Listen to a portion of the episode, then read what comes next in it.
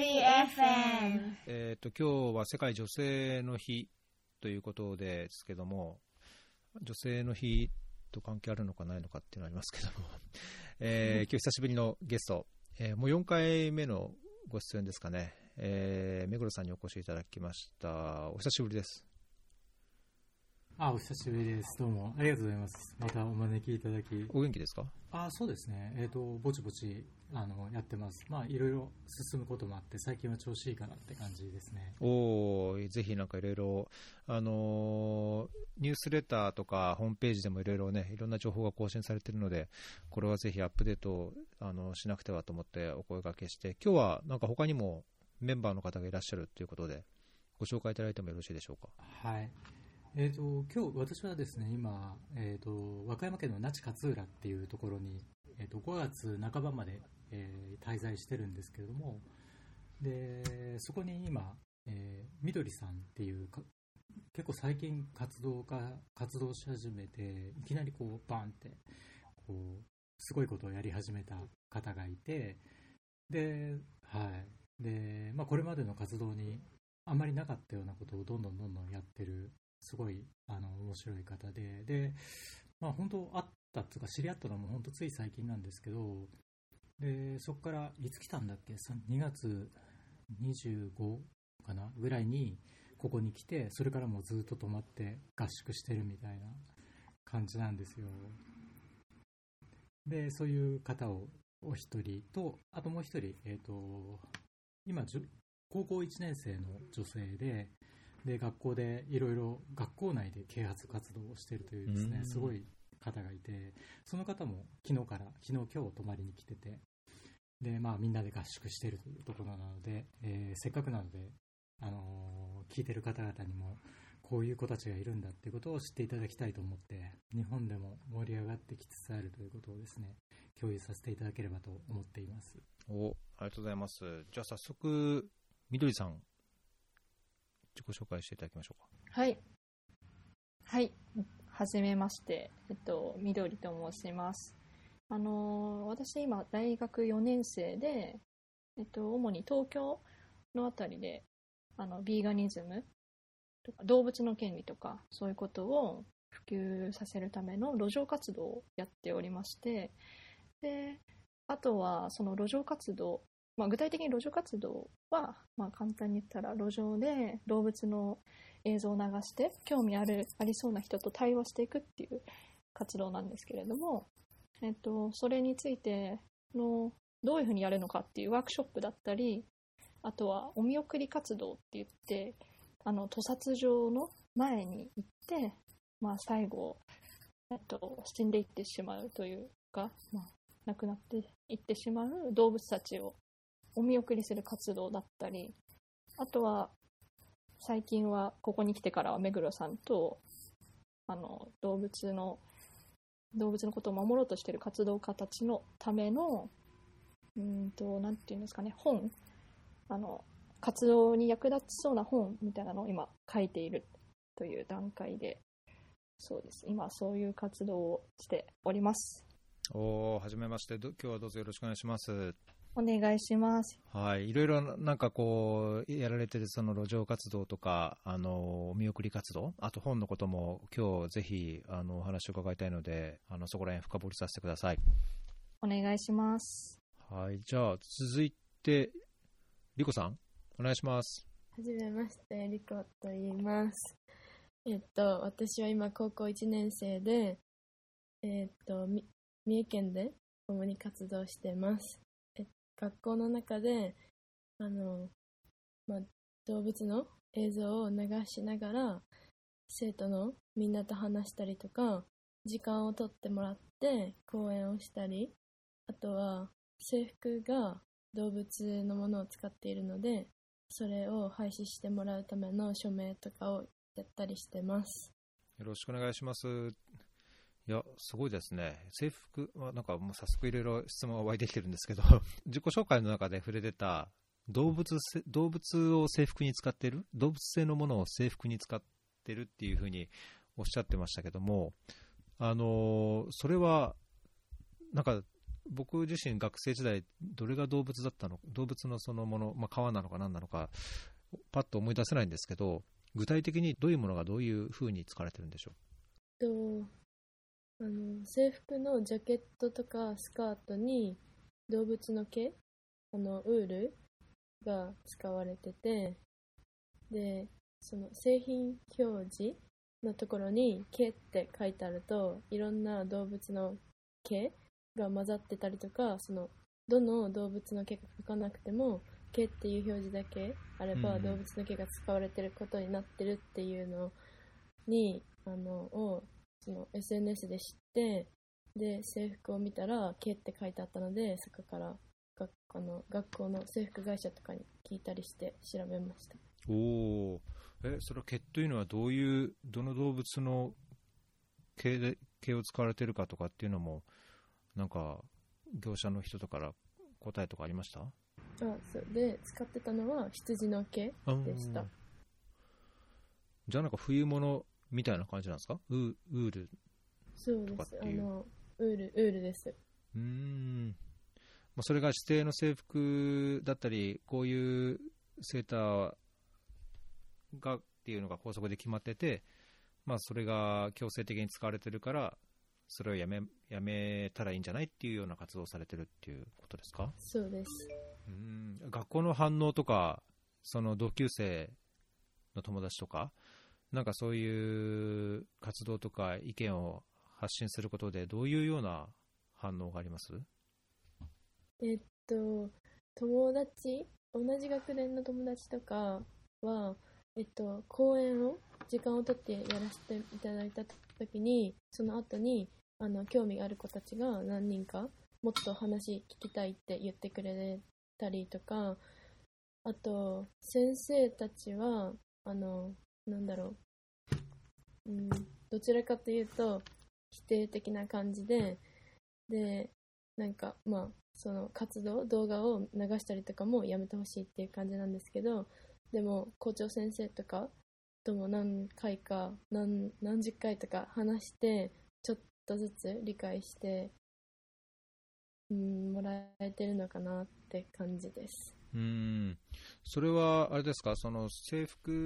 に動物性のものを使わないという点においてってことですか？それともなんだろう、その、まあ、リブの活動から考えると、その動物園におけるその動物の利用だったりとか、あるいは虐待とか、あそれこそ食に関する、畜産や食ヴィーガニズムに関連することとか、まあ、いろんな視点で動物について考えることはあるのかと思うんですけども、その学校での関心、友達の関心っていうのは、やはり動物のこう命だったり、まあ、かわいそうなことをしたくないよねっていうような共感がやっぱり感じられるっていう感じですか？そう、そうですね。あの初めっていうか、その初め学校で活動を始めた時は、もう動物のことすごい広くあの伝えてたんですけど、うん、あの私が学校でその達成した、したいって思ったのが動物性の制服をやめることだったので、今はそこにフォーカスしてあの活動したりしてるんですけど、でもそれでもその動物の命とか考えたいって言ってくれる友達はたくさんいるので、もう動物全般かなって思います。うーん、えー、そりこさんがそういう活動、あるいは動物性の制服、動物性のものを使った制服について、なんかこれって良くないんじゃないかっていう思うようになったきっかけとかあるんでしょうか？きっかけはあのそのヴィーガンになった動物搾取に反対って思ったきっかけは、その エスエヌエス で見た動画からだったんですけど、でもそのそうやって気づいてても学校で何もしてないなって思って、で、なんだろう、それで考えていったときに、もし学校のみんながその矛盾に気づいたら本当に大きな力になるなって思ったので、学校で活動しようって決めました。うーん、あ、じゃあもうすでにヴィーガンをこう実践されていらっしゃるんですね。はい。うーん、あ、もうそれはいつ頃ですか？結構前からやられてるんですか？えっと中学校にねん生とかだと思います。うーん、今高校いちねん生なんで。え、なんか突っ込んだ質問というか、もしあのあれ嫌だったらお答えいただくていただかなくて全然あの結構なんですけど、そのご家族とかその自分の生活するこう一番近い範囲のところでそういうビーガンっていうのは だ, だいぶビーガンの人がいらっしゃいらっしゃったりするんですか？いや、そんなことなく、あの私がたまたま本当にたまたま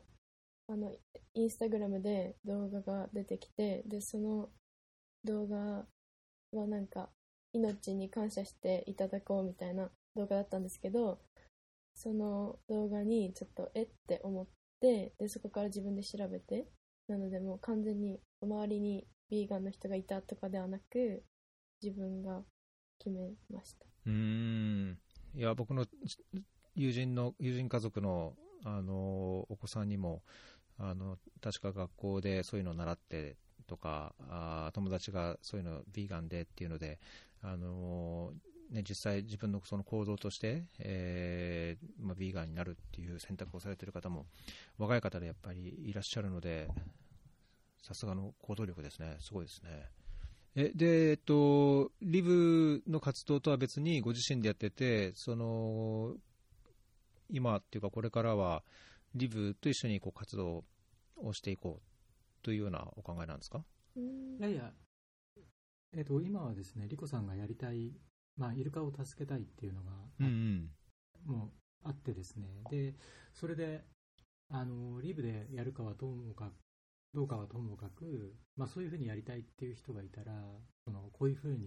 こういうふうなやり方をやった方がいいとか、この目標達成の考え方だったりとか、なんかそういうのをこう提供して、なるべくこう自分で、あのー、解決まで持っていけるようなサポートをしたいと思ってるので、なるほど、まあ、それをあのサポートしていこうかなっていう感じですね。えー、いいですね。なんかこう活動の幅も広がりそうだし、いろんな、ね、情報共有もできるし、知見をこう共有できそうだし、フェアリー エフエム もう少しまたその学校の活動も聞きたいんですけど、一度じゃあみどりさんの方に、はい、その ご, ご説明いただいたヴィーガニズムの普及の路上活動とか、はい、その特にお見送り活動っていうなかなかパッとこう想像がうまくできないところがあるので、うんうん、どういうようなことをされているのかっていうのをよりちょっと細かくお話をしていただき、いただきたいんですけど。はい、じゃあ何ですか、じゃあ ま, まずお見送り活動からちょっと話しましょうかね。はい、あのお見送り活動っていうのは、まあ、基本的にはあの屠殺場の前まで行って、でやっぱその前に行くと、その例えばこれから殺されていく豚さんたちとか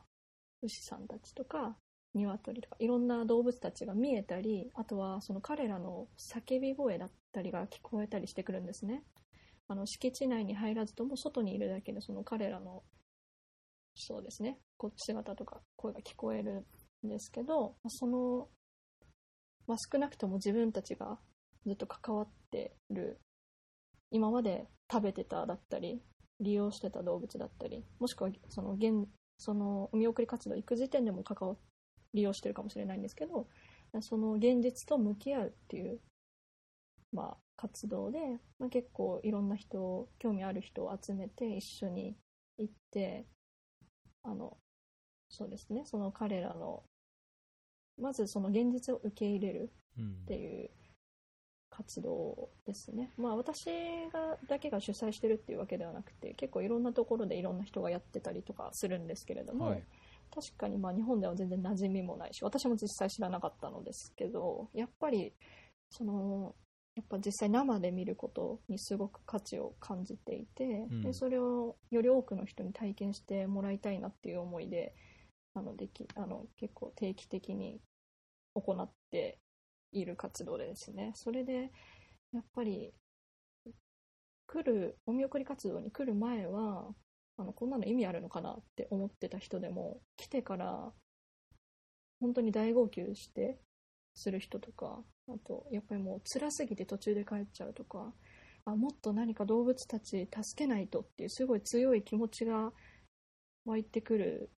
本当にあの本当に価値を見出しているそういう活動なんですけれども、はい、それをやっているっていうのと、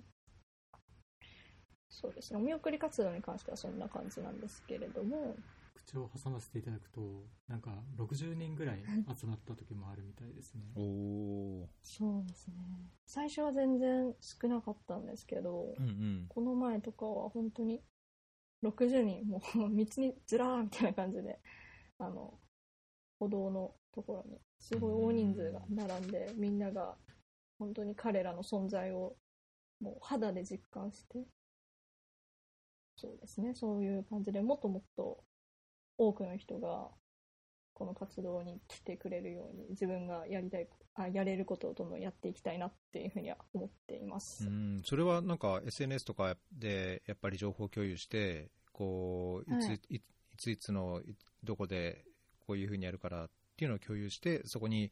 都合がつく賛同している方が集まるっていう感じでやってるんですか？あ、そうですね、はい、じゃあその情報が広くもう少し行き渡って関心がある人がいればもっともっとそこにはどんどん参加できるっていう感じなんですね。うん、そうですね、はい、うんうんうん、それとあとは路上活動についても話していきですか？お、ぜひぜひ、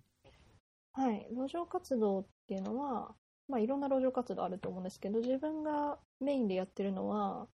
あのその動物たちの、まあ、盗撮映像とかをテレビで流してでそのテレビを持って路上に立ってで そ, のそこに興味を持った通行人の方々が足を止めたりするんですね、うん、でその声かけてみて興味ありますかって言ってありますって言った人と対話を通してそのあのビーガニズムを広げるビーガニズムというか、まあ、動物を利用しないべきだっていうその概念を対話を通して相手に質問を投げかけて投げかけてそうあの気づいてもらうっていう活動をしていて、そうですね、本当それいっかいの会話って大体はじゅっぷんじゅうごふんとか、まあ、長くてもに、さんじゅっぷんとかなんですけれども、うん、本当に最初にまあ、声かけてこういうの見たことありますかって聞いていや見たことないですっていう人がほとんどなんですけれどもそのたった本当じゅっぷんとかじゅうごふんとか、まあ、それくらいの会話であもうこれ一切この産業にサポートするのやめますとか買うのやめますとか、うんうんうん、でもっとさらに言うとあのこれ本当にこれなくすために周りの人に広げますとかもしくはもうあのその活動に一緒に参加しますっていう人とかそういうあの本当に対話ってすごい強力だなって感じてて文字上じゃなくてその目の前のその人と一対一で話すことで本当に短い時間だけれども相手が す, すごいガラッと変わるっていうそういう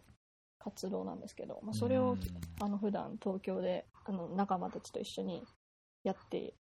いますね。お、はい、えいやあの僕、まあ、前回これまで収録配信した目黒さんとのエピソードの中でも、まあ、僕自身ビーガニズムっていうことにも関心もあるしその動物特にあのなんですか畜産における環境問題とか、まあ、動物のもちろんあのなんだろう権利というかあの動物の扱い方の、うん問題もあるでしょうし環境の問題もあるしあのそういういろんな資源ですよね穀物とか水とかそれに付随するいろんなところでやっぱり今後持続的なあの地球上の生活とかを考えるとあの、まあ、ビーガンっていうのは一つ行き着くところでもあるのかなとは思いつつも正直に言って、うんうん、僕はビーガンでもないしやっぱりこう、うん、日本帰ってくるとあの今まで住んでた国ではやっぱりあの豚肉をこう食べれないっていう状況からして日本帰ってきてなんか豚肉食べれるとあなんか美味しいとは正直思っちゃうんですよ。こういう話をビーガンの人に言うとちょっと気持ち悪くなるところあるかもしれませんけどただただ全くわかりました、はいえー、ただ関心がある一人としてちょっと今日はこう対面じゃないしその資料として見れる写真や映像とかないですけど、その普及路上活動の一つとしてなんかどういうことをどういうように伝えてるか僕に教えてもらっていいですか？教えてもらって僕にこう僕にこう活動するようになんか普段話してるように 話, 話を聞かせてほしいんですけど。あ、はい。えっとまあ基本的にはまずやっぱり一番このキーポイントは盗撮映像を見ながら話すってところがすごい大きいので、うんうんうん、今それとかなり違う状況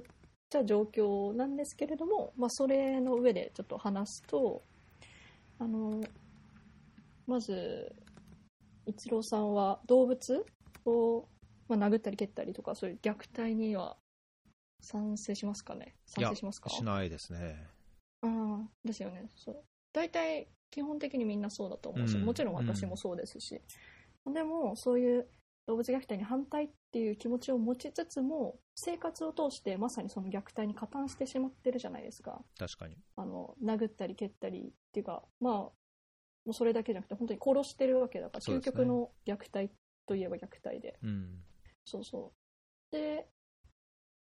例えばそうそう虐待に反対だとしてでも今虐待に加担してしまっているっていうその矛盾を抱えていると思うんですけど、もちろん私もそうでしたし、でそうなった時にこれから今まではもちろんいろんな習慣だったりおいしいとかあったと思うんですけど、これからはどうするのがいいと一郎さんはどういうふうに思いますか？いや僕は今なんか自分のこの立ち位置というか場所としてはまだそのビーガンっていうところまでいけずにいるので、うん、えーまあ、多分それにはいろんなこう理由とか精神的なものとか言い訳を自分で作ってると思うんですけど、自分で今なんかこうそのステップとしてやるべきことと思うのは、例えばそのなんだろう、こう産地や生産者やどういう環境で育てられたかわからないようなあ食べ物だではなくて、あのちゃんといや環境なり生産の過程でいろんな配慮がされているところをこう選択して消費するっていう、まあ、それ食肉に限らず野菜とかね、いろんなあの衣類とかでもそうだと思うんですけど、まあ、そのトレーサビリティがあって、えー、透明性があってで、なるべくその環境やいろんな状況に、まあ、動物の飼育方法とかでも分かる限りなんかそういう悪いことのないような、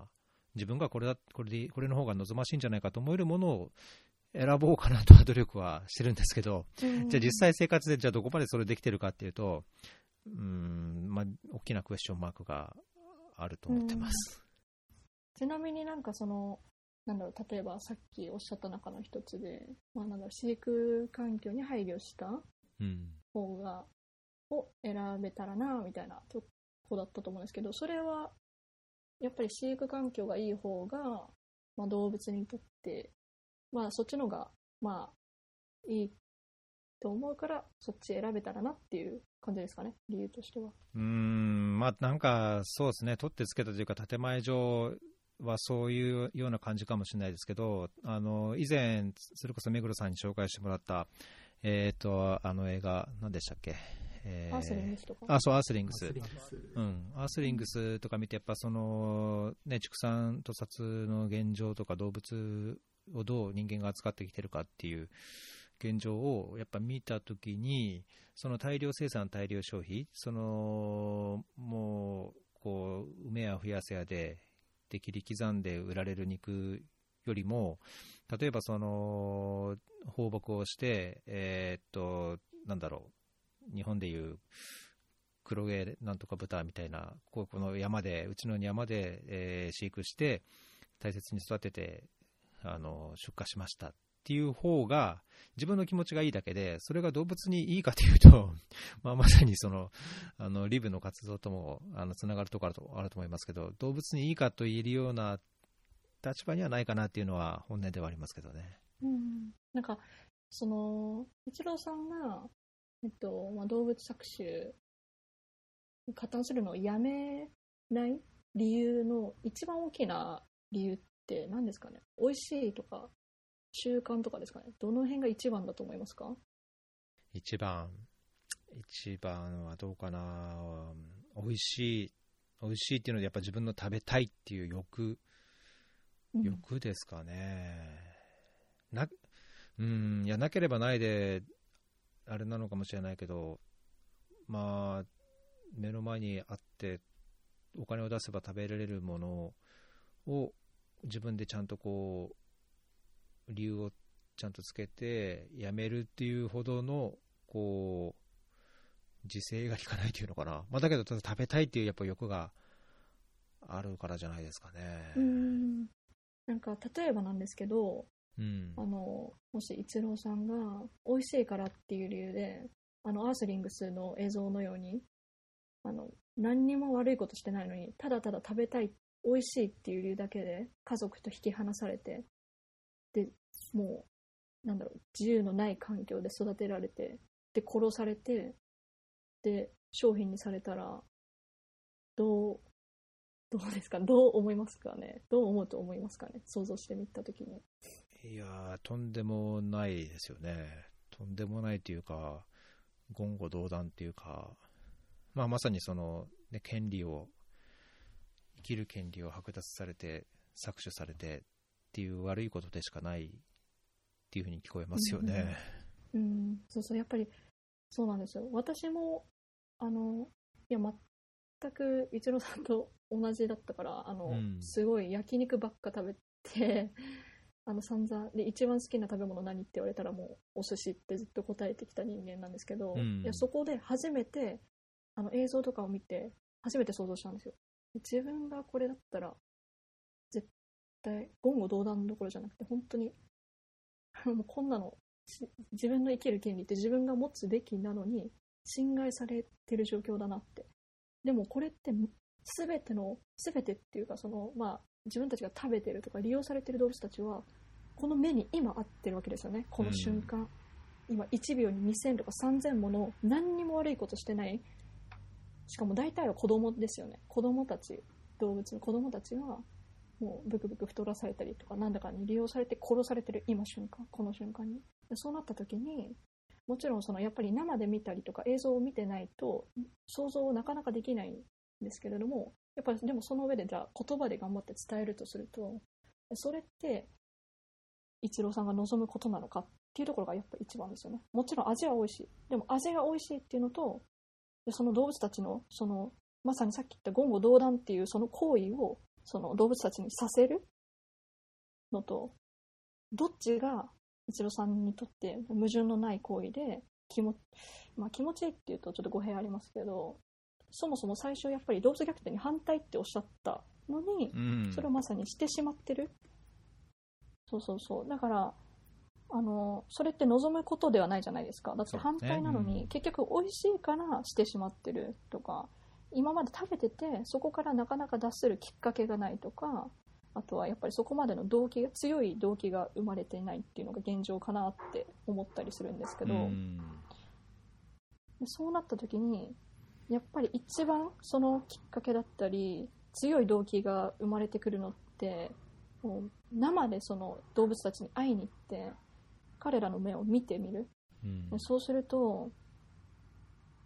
結構分かってくるとこがあるんですけど、それそうそう美味しいっていう理由で動物たち殺すことに加担し続けるのっていいことだと思いますか、一郎さんは？いやいや思わない思わないですね。うん、うんそうそうきっと思わないはずなんですよね。もうそうしたらもうそれをきっかけにもうここで一回気合い入れて気合い入れて気合い入れてと変ですけど、いやでもやっぱり自分でそのあもう自分は動物を搾取する人生やめようって決めて、うんうんうん、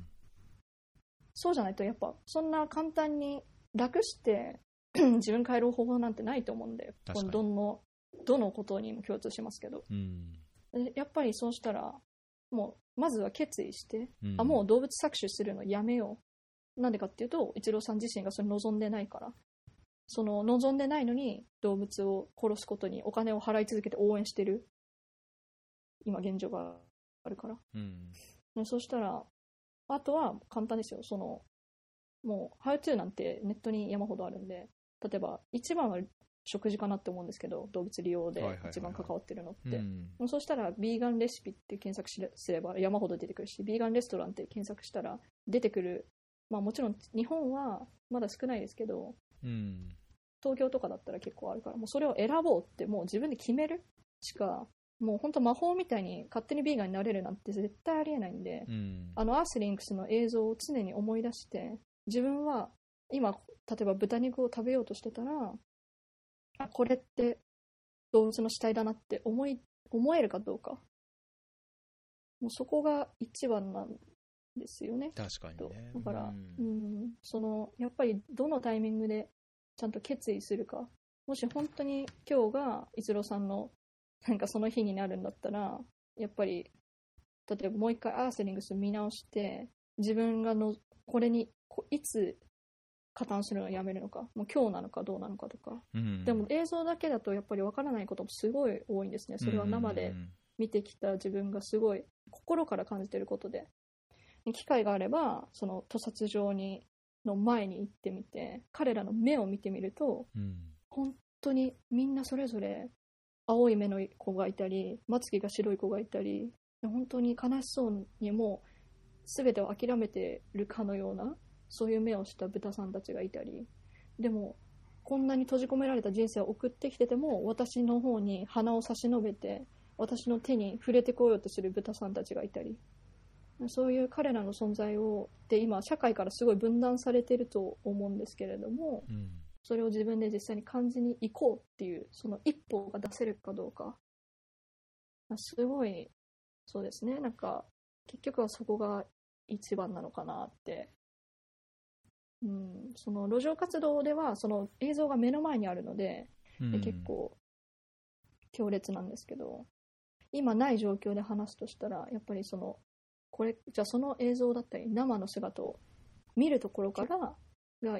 まあ、逸郎さんのスタートなのかなって感じてますけど。なるほど。そうそう。でももうでも 理, 理屈では分かってるはずですよね。さっき言ったみたいに良くないことだと思うとか。そうですね、うん、なんかなんか何も何も言えなくなっちゃいますけど、そうそうですねうん、そうそうそう。そうしたらやっぱりその矛盾抱えてるの、いつまで矛盾抱えたまま生きていくのかっていう、そこを、いやそうね、うん、確かにどうしたいと思うかどうですかですよね、一郎さんが。いやなんかだいぶ突きつけられますね、この僕アースリング見て、できれば正直ね、正直見たくないというか、見るのつらい、つらいつらいですよねあれ結構、うん、そうですよね。だからそれをじゃあ、いや見るの辛いから目をそこから背けることが、ね、その正義なのかというか正しいことなのか、うん、じゃあそれをおっしゃる通りね、その守ることに行動を起こすビーガンとして一歩ちゃんと決意をすることがいいのかって比べれば、なんか答えはおのずと明らかな感じがして、うん、それができてない自分、こういろんなへりくつと言い訳をこねこねこね回してる自分がなんか苦しいんですけど、うん、いやなんか路上活動のこうなんだろう力強さを自分で感じさせていただきましたでも本当、ちなみになんかすごいビーガンになるっていうとなんかハードル高く聞こえるじゃないですか、うん、実際私もそう感じてたし、うん、でも本当すっごい簡単なんですよ。あの自分の目線で見てみると難しいんですけど、例えばいや美味しいのも食べられなくなるとか、あコンビニですあのいつも買ってたあのお菓子もあ食べられなくなる、あこれも買えなくなる、あ人と付き合う時にあご飯ここここここういうとこ行ってたのにあそれも行けなくなる、自分目線だともう障壁だらけ、うん、けど大事なのはもう被害者の目線に立つことだと思うんですね。どうもうこれもまたビーガンに限らないですけど、いろんな問題の時に被害者の立場になってって見ることがすごい大切だと思うんですけれども、うん、この時もそのじゃあそのアースリングスで見たあの豚さんの立場に立ってみる。でそうするとやめるのなんてすっごい簡単なんですよ、うん、もう例えばで、あとは、まあ、さっき言ったみたいにレシピ検索すれば出てくるとか、それももちろんですけど、本当最近大豆ミートとか、なんか豚肉に似たようななんか、なんか食べ物とか、うんうん、いろいろ検索してみると結構売ってて、でも味なんてただの習慣なんで、そのよく言うじゃないですか、そのなんか好きな食べ物何って言ってお母さんが作ったカレーとか、そんなみんなお母さんが作ったカレー美味しいってそんなありえないありえないけどでも結局は そのそれがすごい一番美味しいからじゃなくて、あの慣れてるからじゃないですか。そうね、食べ慣れてる、うん、そうね。そうそう。で実際自分の体験としては本当いっかげつとかあったらもう慣れて食べたくな食べたい欲求もなくなってきて変わるんですよ。だからそのそういう結局そう、まあ、上辺のことっちゃ上辺のことですけれども、そういうのってでも実際そうだから、あのそういう豚肉に似せたものを買ってみてそれ食べてみていっかげつとかいろいろ試してみると慣れてきても全然何ともないですよ。だからあの本当に、まあ、一歩ちょっと出し勇気出して始めてみようって決意してやってみて、でもそうしたらもうハードルとか全然感じなくなるんで、あの全然もう本当に今日からでもその矛盾のあるせなんだろう生き方からあの脱する決意をしてもらえるとすごい、まあ、一郎さんがにとってもいいと思うし、一郎さんによってなんだろうねなんだろうねってかはい、ごめんなさいいいですよ、なんだろうねそんな感じでお願いしますなんかそうなんか一郎さんによってまあね、あの被害を受ける動物たちのその少しだけどその消費が減るっていう、うんそうね、まあ、どっちにとってもいいことだと思うんで、うんうん、いや全然簡単ですよ本当に、ええ、響きました。いや昔目黒さんにもガツンと響かされましたけど、またガツンときたのでちょっと、うんえー、ちょっと、うん、頑張ります。じゃあもう今日の夜ご飯はもうビーガンレシピでいきましょうそこからそれが大事、はい、本当にやってみるかがどうかが。そうね、まずちょっとじゃあやっていきます。はいイエーイ、はい、いやこれね、まああのおっしゃる通りやっぱり映像とかその実際動物に会ってみるとか、あの、ね、単なる犬や猫じゃなくて、うん、自分が食べてる牛や豚や鳥とかっていうのとまたね目を見てっていうのはおっしゃる通りこういうパワーというか伝わるものがありそうですし、これは今後さらにこう展開路上活動として展開していくっていうようなお考えなんですか？あ、そうですね、あのえっと路上活動は、まあ、さっきもちょっと言ったように、まあ、映像に興味を持って足を止めた人たちに、まあ、話しかけてこういうふうにまあ結局は最終目標としてはその人が動物解放のために活動を始めるって言ってもらうことを目的として話すんですけれども、それをどういうふうに具体的に話したらいいのか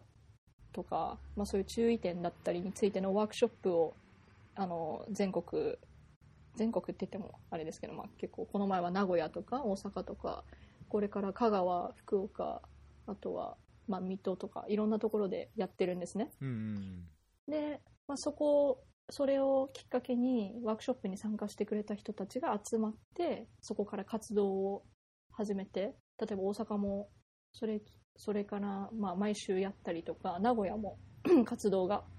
定期的に始まったりだったりとか、そういうことが今起きてるんですけれども、まあ、それを自分は目標としては本当に日本のいろんな各都道府県でその活動がまず起こること、そのためにできればワークショップもそうですし、まあ、オンラインとかでもやっていってもいいかなとか、まあ、その自分が持ってる、まあ、少ないながら持ってる知恵とかそういう対話の、まあ、方法だったりをシェアしていってまず広げたいっていうのと、あ、まあ、そうですね、路上活動に関してはそうですね、そんな感じで広げていきたいなって思ってます。うーん、いやなんかやっぱりねご自身がそのいやもともとは焼肉も好きだったしっていうようなご自身のその体験を交えて、えー、かつそのなんだろうこうねそれぞれの両親に訴えるっていうかね自分で決断すれば変わることなわけじゃないですか。まあ今の日本の政治がこうで、うん、いや自民党がこうでって言ってなんか行動してもなかなか変わらないことはいっぱいあるけども、これについては自分が決断して行動すれば、まず大きく一つ変えられることっていう意味では一番達成しやすいし、やりがいもあるっていう点をね、こう自分の経験からいろいろ話していくって、そういう対話を通じてやっていくっていうのは確かにとってもこうインパクトはあるし、心に訴えかける感じしますね。うん、それ本当対話直接できなくても屠殺映像が本当に何百人とかの目に入るんですね。それをそうそうそういうこともなんかまあメリットの一つじゃ一つだし、あとやりたいのはなんかベラベラ喋ってますけどいいですか？もういいですよ、もう湧き出るままに、はい、あのまあ路上活動もそうですし、これからその私今大学生なんですけど、大学のまあサークルとかでビーガンとかまあ動物解放にまつわるサークル作って、まあ、そこで学生同士のネットワークあの作っていけたらなっていうのを今考えておりまして、でそれのそうそうサークルやるとしたら、まあ、じゃあ具体的にどういうコンテンツを用意すべきなのかとか、まあ、大学間同士でこれその広がっていけばその横のつながりもできるでしょうし、まあ、もしくはすでに活動している社会人とか、あと海外の活動家とか、そういうまあ縦の関係とかも作れるんじゃないかなと思って、その準備も今している段階ですね。ああ、なるほど、面白いですね、うん、まあ、なんか学生って、まあ、僕も学生だった時はその学食でしょっちゅう、ね、食べてとかしてたから、なんかそういうサークルや横のつながりでそういう学生がよく使う学校の食堂でそのビーガンメニューを作ることもできそうだし、なんかそうすれば、ね、うん、そのビーガンプラクティスすること自体のハードルっていうのがそこまで難しくないんだよっていうのを伝える一つのツールにもなりそうだし、なんかいいですね、うん、聞いてると本当にそうです、まさに、はい、うーん、すごいいろいろサークルって一言で言ってもなんかまさに今おっしゃったように学食変えられるだろうし、そういう例えばじゃ動物倫理について扱ってる教授とかと例えばつながって、うんうんうんうん、そのお話聞くとか、ね、あと学祭を通してその、まあ、展示だったりとか、まあ、何か、まあ、ビーガニズム広げるための何かそのことできるだろうし、図書館とかにすごいいろいろ動物に関する本とか置いてもらうとか、うん、あの長期休み使ってそれこそじゃあ目黒さんにあのお願いして胎児であのイルカのこととか勉強する短い合宿みたいなことをやるとか、うーん、あのそういう実その現場に行くこともできるし、あとは、まあ、座学とかその学術的なそういう知見を深めるための勉強会とかも本当にすごいアイデアどんどんどんどん出てくるいいきっかけかなと思って、そうそう、それをとか言って私もうよねん生で卒業しちゃうんでおっとなんですよそうまあなんですけど、一緒に東京で活動してるかあの子で大学生の子がいたり、あと私の弟もビーガンなんですけど、弟の大学であの、まあ、自分がサポートというかしながらあのサークル作っていくことは可能なのかなって思ってるので、それをちょっとやりたいですね。えー、いやそうですね、展開する幅はいろいろあちこち上下左右、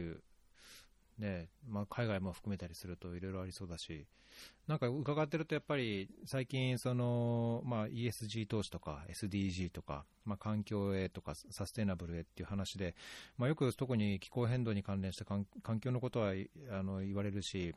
ね、ゴミをなくそうだのプラスチックとかっていうのはだいぶポピュラーにはなってきてる、きてますけど、なんかそこら辺と食とかっていうのは、うん、なんかまだちょっとちずれというか差があるのかなって個人的には感じるとこだったんですけど、なんか聞いてるともっとやっぱり食とかそういう根本的なところを見直さないと本当の意味でのサステナブルなことも達成できないのかなと感じたので、うん、なんかそういうおっしゃる通りだと思います。本当にここはやっぱ大切なところですよね、うんうん、結局いろんな環境問題とかも、まあ、動物を利用してるっていうことから巻き起こってたりするんで、その根本の部分をみんなで見つめ直さないといくら上辺の環境対策したって絶対解決しないと思うんですよね、やっぱり、うん、人間中心で考え続けてる限り絶対やぱり根本的な解決はやっぱ難しいと思うので、そうなので私も世の中いろんな問題あると思いますけど、環境問題もそうですし、それこそ人権の問題だってたくさんありますし、うん、いろんな問題ある中で自分が動物のことについてやるのは全ての根本だと思ってるからなんですよね。動物のことをちゃんと動物をちゃんと一つ一人の尊厳ある、まあ、動物たちをなんかそういう対象として見る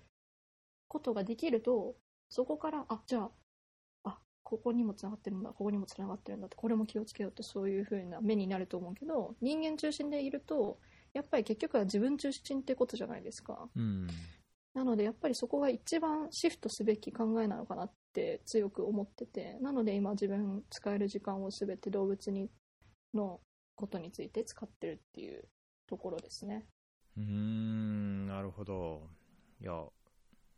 なんか勉強になりましたっていうような言い方ちょっとちょっとあら 違う、違う気はするけどなんか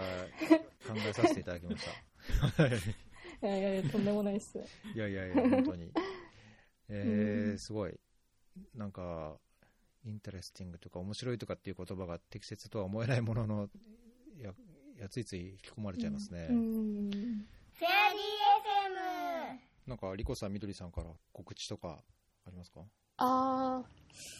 そうですね、基本的にえっと、私は東京で土曜日、日曜日、月曜日で路上活動やってるんですけど、あの本当に